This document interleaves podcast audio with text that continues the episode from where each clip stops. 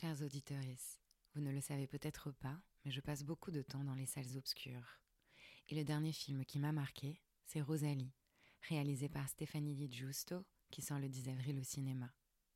Rosalie est une femme hors du commun. Elle a une barbe et des poils. Son destin questionne le genre, dans la France puritaine de la fin du XIXe siècle.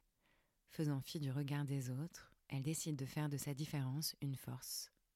Si ce film m'a plu, c'est qu'il montre l'émancipation d'une femme grâce à son corps. Elle s'offre la liberté d'être elle-même, elle transgresse. Et vous savez à quel point nous avons besoin de ces récits pour peupler nos imaginaires. Ce film, c'est aussi l'histoire d'un amour entre Rosalie, interprétée par l'exceptionnelle Nadia Tereskevich, et Abel, incarné par le génial Benoît Magimel.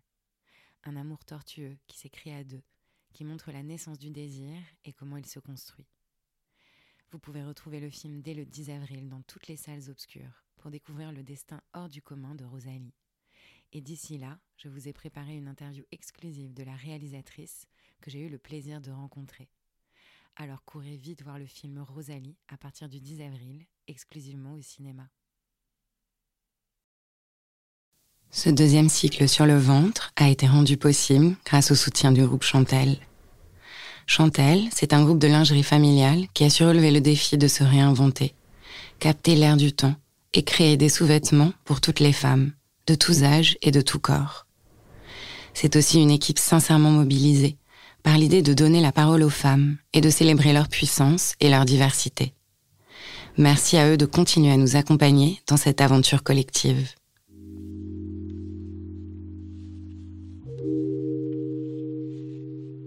Je dirais que ma conscience du ventre a vraiment évolué, c'est passé de quelque chose de physique à quelque chose de spirituel en fait.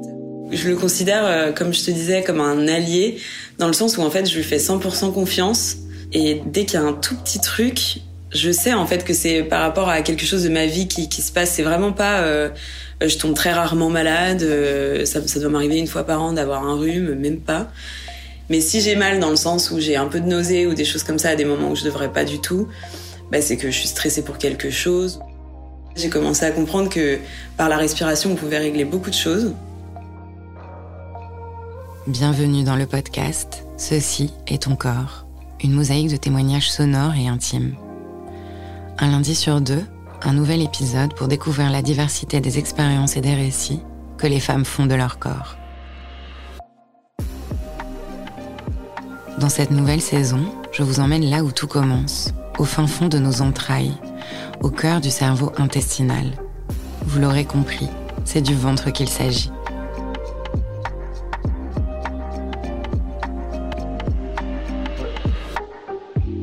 Merci pour votre écoute, votre soutien et vos retours. Si vous voulez m'aider à diffuser la parole des femmes, parlez du podcast autour de vous. Faites-le résonner. Vous pouvez vous abonner, le noter et laissez un commentaire sur les plateformes d'écoute. Est-ce que ça vous est déjà arrivé de refouler vos émotions, de les enfouir le plus loin possible ou de ne pas réussir à les verbaliser, si bien que la seule solution qu'elle trouve pour s'exprimer, c'est de réapparaître sous une autre forme? C'est ce qui s'est passé pour Mélodie. Elle a 25 ans, mais déjà un paquet d'histoires à raconter où son ventre a le rôle principal. Dans cet épisode, elle nous raconte comment cette partie du corps est devenue sa boussole. Comment au fil de ses expériences, elle a appris à écouter son corps pour digérer ses émotions et les rituels qu'elle a mis en place dans son quotidien pour faire circuler les énergies qui la traversent.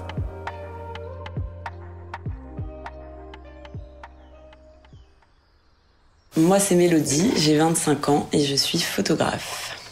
En général, mon rapport à mon corps a été très compliqué quand j'étais plus jeune. Je t'en avais parlé, je pense que c'était euh, le pire, c'était au collège. Quand tu commences à arriver euh, dans un espace où finalement les filles sont très complexées par leur corps, euh, parce qu'on commence à avoir des formes, on commence à s'élargir, les seins poussent, etc. C'est des questions qu'on n'a pas forcément avant plus jeune, quoi. Et quand tu arrives au collège, en fait, tu prends conscience de plein de choses parce qu'en fait, c'est la pression, euh, mine de rien, qui est mise sur toi et du coup, tu te poses des questions que tu ne serais jamais posées avant et c'est bien d'un côté parce que tu prends conscience de ton corps, mais d'un autre côté, euh, il y a des choses qu'il faudrait changer peut-être au niveau de la société pour que on soit plus à l'aise euh, avec notre corps. Mais du coup, oui, je dirais que j'ai commencé à prendre conscience de mon corps vers peut-être 11-12 ans. Et puis de mon ventre, c'est arrivé peut-être bien après parce que euh, quand j'étais au collège et que je prenais toujours pas la pilule, parce que je pense que la pilule joue beaucoup aussi, j'étais plutôt plate au niveau du ventre et donc je m'étais jamais posé de questions. Sauf qu'en fait, il a très vite euh, pris des formes euh, et j'étais pas forcément à l'aise avec ça. Je sais pas si c'est la prise de la pilule parce que je l'ai commencé très tôt. Je sais pas si c'est vers 14 ans à peu près. Je sais pas si c'est ça qui a fait que mon corps a bougé ou quoi, ou je sais que j'ai des copines qui sont restées comme elles étaient euh, au collège et moi j'ai beaucoup beaucoup évolué. Donc du coup, ouais, j'ai commencé à prendre conscience de mon ventre en tant que tel euh, autour de 13-14 ans, je dirais. Et j'étais pas forcément euh, à l'aise avec parce que je l'aimais pas beaucoup physiquement en tout cas. Après le truc c'est que je dirais que ma conscience du ventre a vraiment évolué, c'est passé de quelque chose de physique à quelque chose de spirituel en fait euh, à l'heure d'aujourd'hui. Donc euh, c'est quand même quelque chose qui s'est passé sur dix ans. c'est un long processus. Mais j'étais très complexée parce que quand on a 14 ans, euh, voilà, on pense plus à ce, à, au paraître, à comment on est devant les garçons. Euh, il faut se faire accepter, il faut plaire, etc. Maintenant, en fait, tout ça, c'est vraiment parti. Je m'accepte à 100% et si quelqu'un n'est pas content, c'est son problème. Mais euh, je dirais qu'aujourd'hui, je le vois beaucoup plus comme un, morceau de mon corps euh, très spirituel, euh, beaucoup plus que les autres, beaucoup plus que mes jambes ou que mon cerveau, par exemple. Ça représente énormément de choses. Déjà, c'est l'élément central de mon corps, c'est l'équilibre de mon corps qui sépare le haut du bas. Je le considère, comme je te disais, comme un allié, dans le sens où en fait, je lui fais 100% confiance. Et dès qu'il y a un tout petit truc, je sais en fait que c'est par rapport à quelque chose de ma vie qui, qui se passe. C'est vraiment pas. Euh, je tombe très rarement malade. Euh, ça, ça, doit m'arriver une fois par an d'avoir un rhume, même pas. Et en fait, je sais que si j'ai un peu mal au ventre, c'est que euh, bon. Après, je peux avoir mangé un truc qui était pas bon, hein, ça c'est sûr. Mais si j'ai mal dans le sens où j'ai un peu de nausée ou des choses comme ça à des moments où je devrais pas du tout, bah, c'est que je suis stressée pour quelque chose ou, ou quoi. Et euh, jusqu'à il y a vraiment pas très longtemps, c'est-à-dire je dirais jusqu'à il y a un an, j'étais phobique du vomi. J'avais la phobie de ça. Euh, je supportais pas euh, quand j'avais un peu de nausée ou quoi. Et en fait, une fois, ça m'est arrivé au lycée. Et en fait, quand j'ai une nausée, ça me met dans un état de panique, mais vraiment, donc ce qui me donne encore plus la nausée. Donc c'est un cercle vicieux, c'est l'enfer. Et j'ai une copine qui m'avait dit, quand t'as la nausée, prends une grande inspiration par le ventre et souffle après. Et en fait, euh, cette méthode, euh, je l'ai gardée à vie euh, derrière parce que ça, marche super bien. Et je m'étais jamais posé la question, je m'étais toujours dit, oula, c'est quand même basique comme truc, c'est bizarre que ça marche aussi bien et tout. Et en fait, là, j'ai commencé à comprendre que par la respiration, on pouvait régler beaucoup de choses. Et ensuite, bah, une autre une autre anecdote qui m'est arrivée par rapport à mon ventre, c'est que quand j'avais 14 ans justement, euh, mes parents euh, ont pris la décision de partir au Canada. Donc, euh, je pense qu'à 14 ans, c'est quand même difficile d'accepter ça parce que c'est le moment où tu découvres la vie, où tu as plein d'amis, où tu tombes amoureuse, etc. Donc, c'est un peu compliqué. Et en fait, je souffrais beaucoup de la situation, mais personne pouvait le voir physiquement. Tout se passait à l'intérieur et du coup, moi, j'apprenais à dealer avec ça sans vraiment comprendre ce qui se passait, etc. Après, ils m'ont dit qu'on partait euh, peut-être un an avant qu'ils partent euh, vraiment définitivement.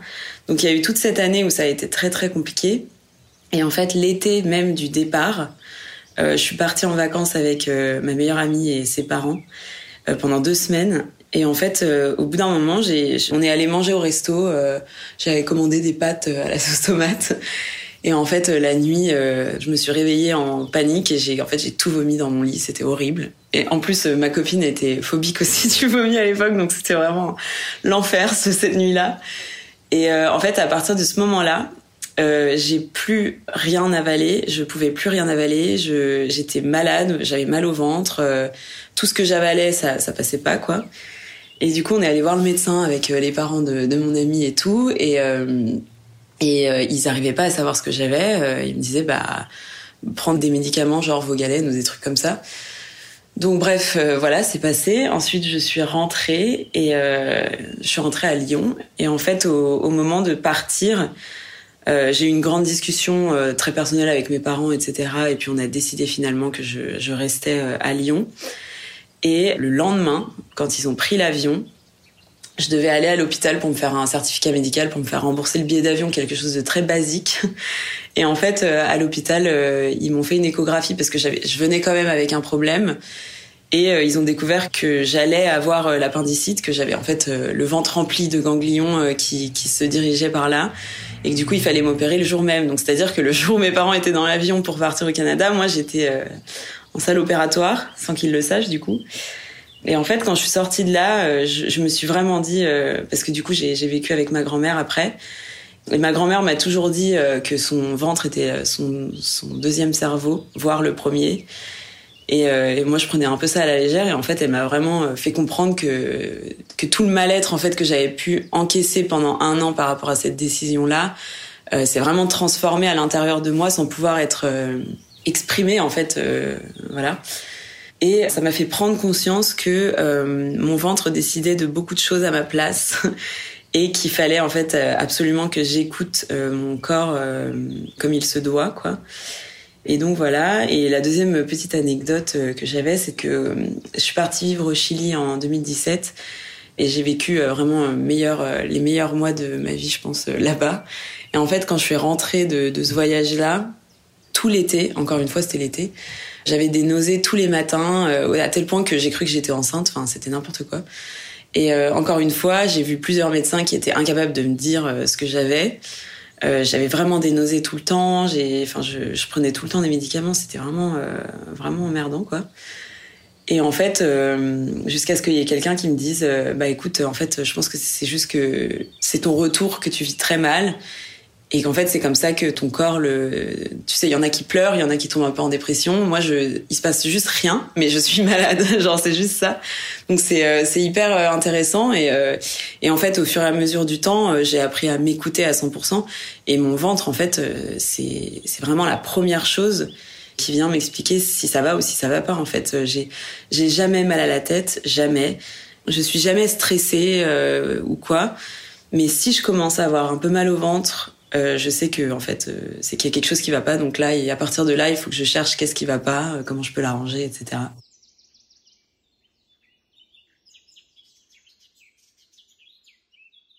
Tel un jumeau bienveillant, le cerveau intestinal ressent, prend en charge et assimile les émotions et les problèmes engendrés par son grand frère. Et qui plus est, il enregistre le retentissement émotionnel des événements marquants dans nos entrailles. C'est ce qu'écrit Irina Madvekoka, qui est spécialisée en médecine familiale, en endocrinologie, en nutrition clinique et en troubles du comportement alimentaire dans son livre L'intelligence du ventre. Les êtres humains ont toujours su qu'il existait une connexion entre l'esprit et le ventre, comme en témoignent les nombreuses expressions qui existent. En anglais, on parle de gut feeling pour l'intuition. En français, de papillon dans le ventre pour l'amour naissant. Et en japonais, l'expression ara no mushi, littéralement un insecte dans l'estomac, désigne une colère dévorante. Aujourd'hui, la recherche scientifique a montré qu'il existe une communication étroite dans les deux sens, entre le cerveau et le système digestif, et tout particulièrement l'intestin. Tout ce qui perturbe ou altère cette communication comme le stress émotionnel ou les déséquilibres bactériens dans l'intestin, est susceptible de provoquer toutes sortes de désordres psychologiques ou physiques, comme ça a été le cas pour Mélodie et pour beaucoup d'entre nous. Mélodie a mis en place plusieurs rituels pour digérer ses émotions, et notamment la respiration. Il y a peu de temps, j'ai découvert le breathwork, une respiration méditative qui libère les émotions L'un des pionniers de la méthode dans les années 60 est un chercheur du New Age, Léonard Orr. Il pratiquait l'essoufflement dans des baignoires afin de simuler des souvenirs utérins. À Paris, c'est l'américaine Suzanne Ubari qui la démocratise. Cette pratique, que l'on appelle aussi rebirth pour renaissance ou transformational breath pour souffle de transformation, l'a sauvée Dans un article, elle explique le fonctionnement. En gros, quand on respire à fond, on oxygène le sang. Et quand on oxygène le sang, on oxygène le cerveau. Et alors là, l'hypothalamus, une partie du cerveau qui régule nos fonctions vitales, libère des endorphines vers les glandes endocrines. Au bout de quelques minutes, il y a un phénomène qu'on appelle transient hypofrontality qui intervient. C'est-à-dire que la partie frontale, l'analytique ou l'intellectuel de notre cerveau, se met en veille. Et là, on perd la notion du temps. On peut avoir un sentiment d'euphorie. L'énergie circule plus librement et ça remue toutes les émotions qui étaient endormies. C'est un effet similaire à la prise de LSD. Alors moi, je n'ai jamais testé le LSD. Mais visiblement, dans les années 70, quand cette drogue a été interdite aux États-Unis, des psychiatres ont cherché comment on pouvait obtenir ces effets sur le corps de manière naturelle. Et évidemment, c'était grâce à la respiration.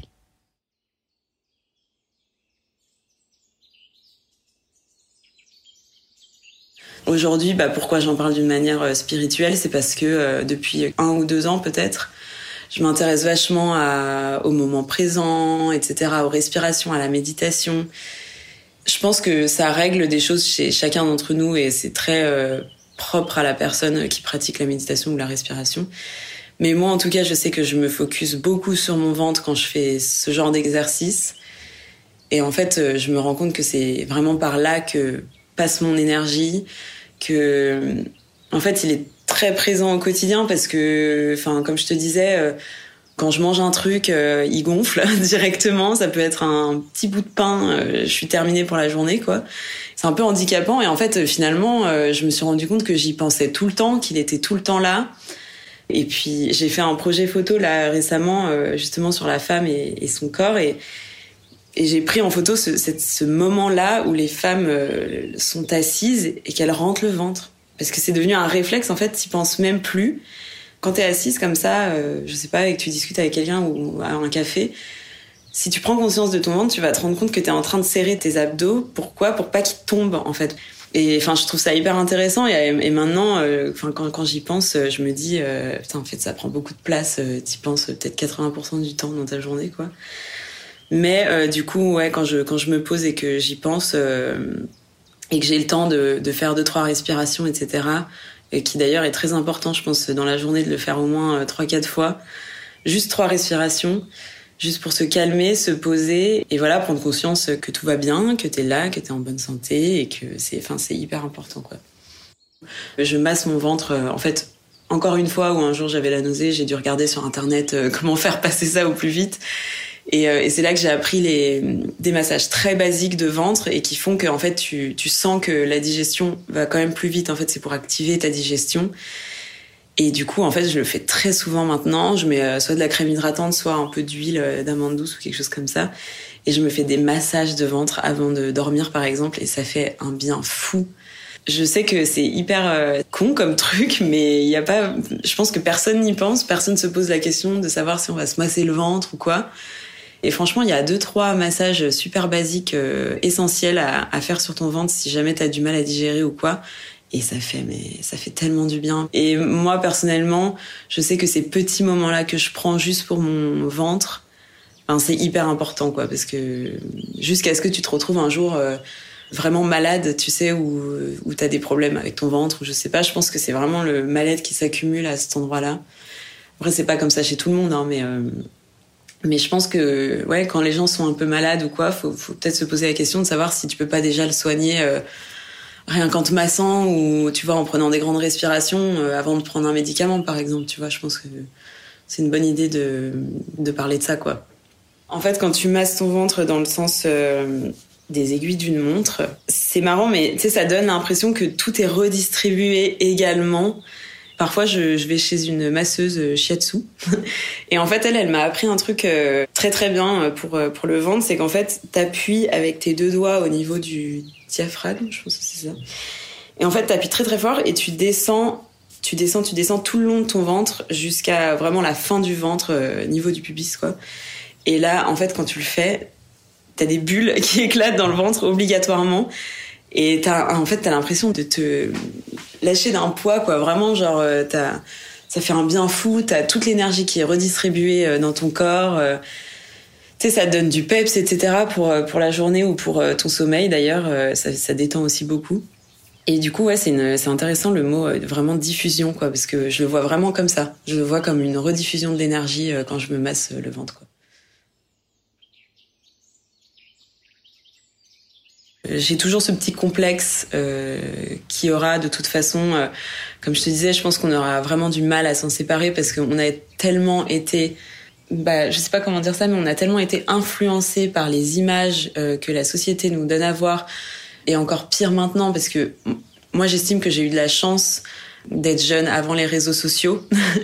euh, là, ça me fait très très peur pour les jeunes filles de l'autre génération parce que comme je te disais, il y a, il y a deux points. C'est-à-dire qu'il y a un point fort qui est que les marques, par exemple, de, de mode et de sous-vêtements, mettent beaucoup plus en avant euh, aujourd'hui euh, les, les femmes qui ont des formes, les, les, vrais corps, en fait, les vrais corps qu'on veut voir. Euh, les marques, ça, l'ont compris, je pense, d'un côté.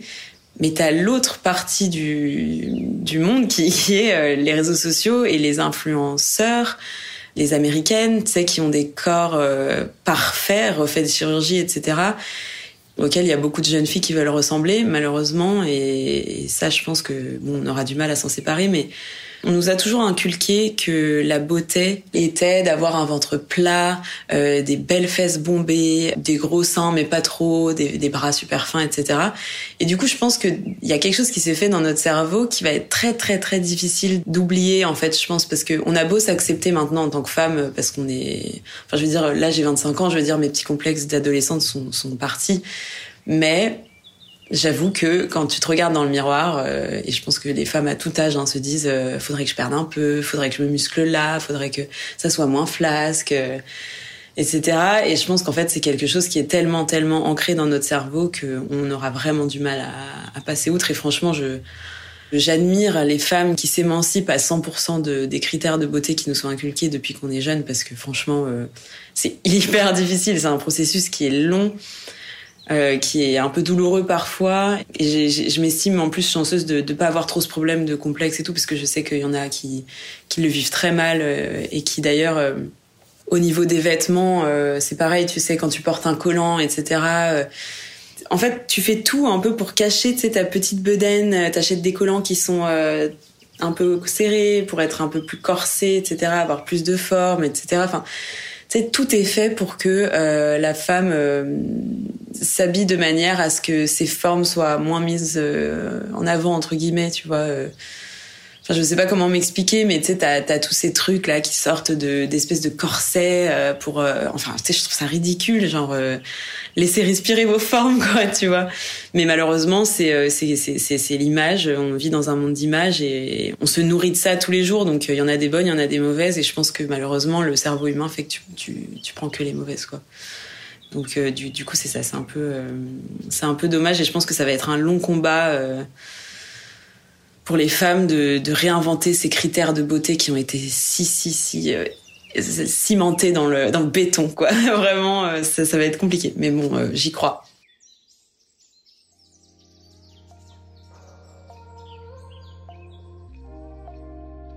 Merci à Mélodie pour son témoignage. Si ça vous a touché, ému et donné de la force, n'hésitez pas à partager ce podcast. Faites-le résonner vous pouvez vous abonner, le noter et laisser un commentaire sur les plateformes d'écoute pour le soutenir.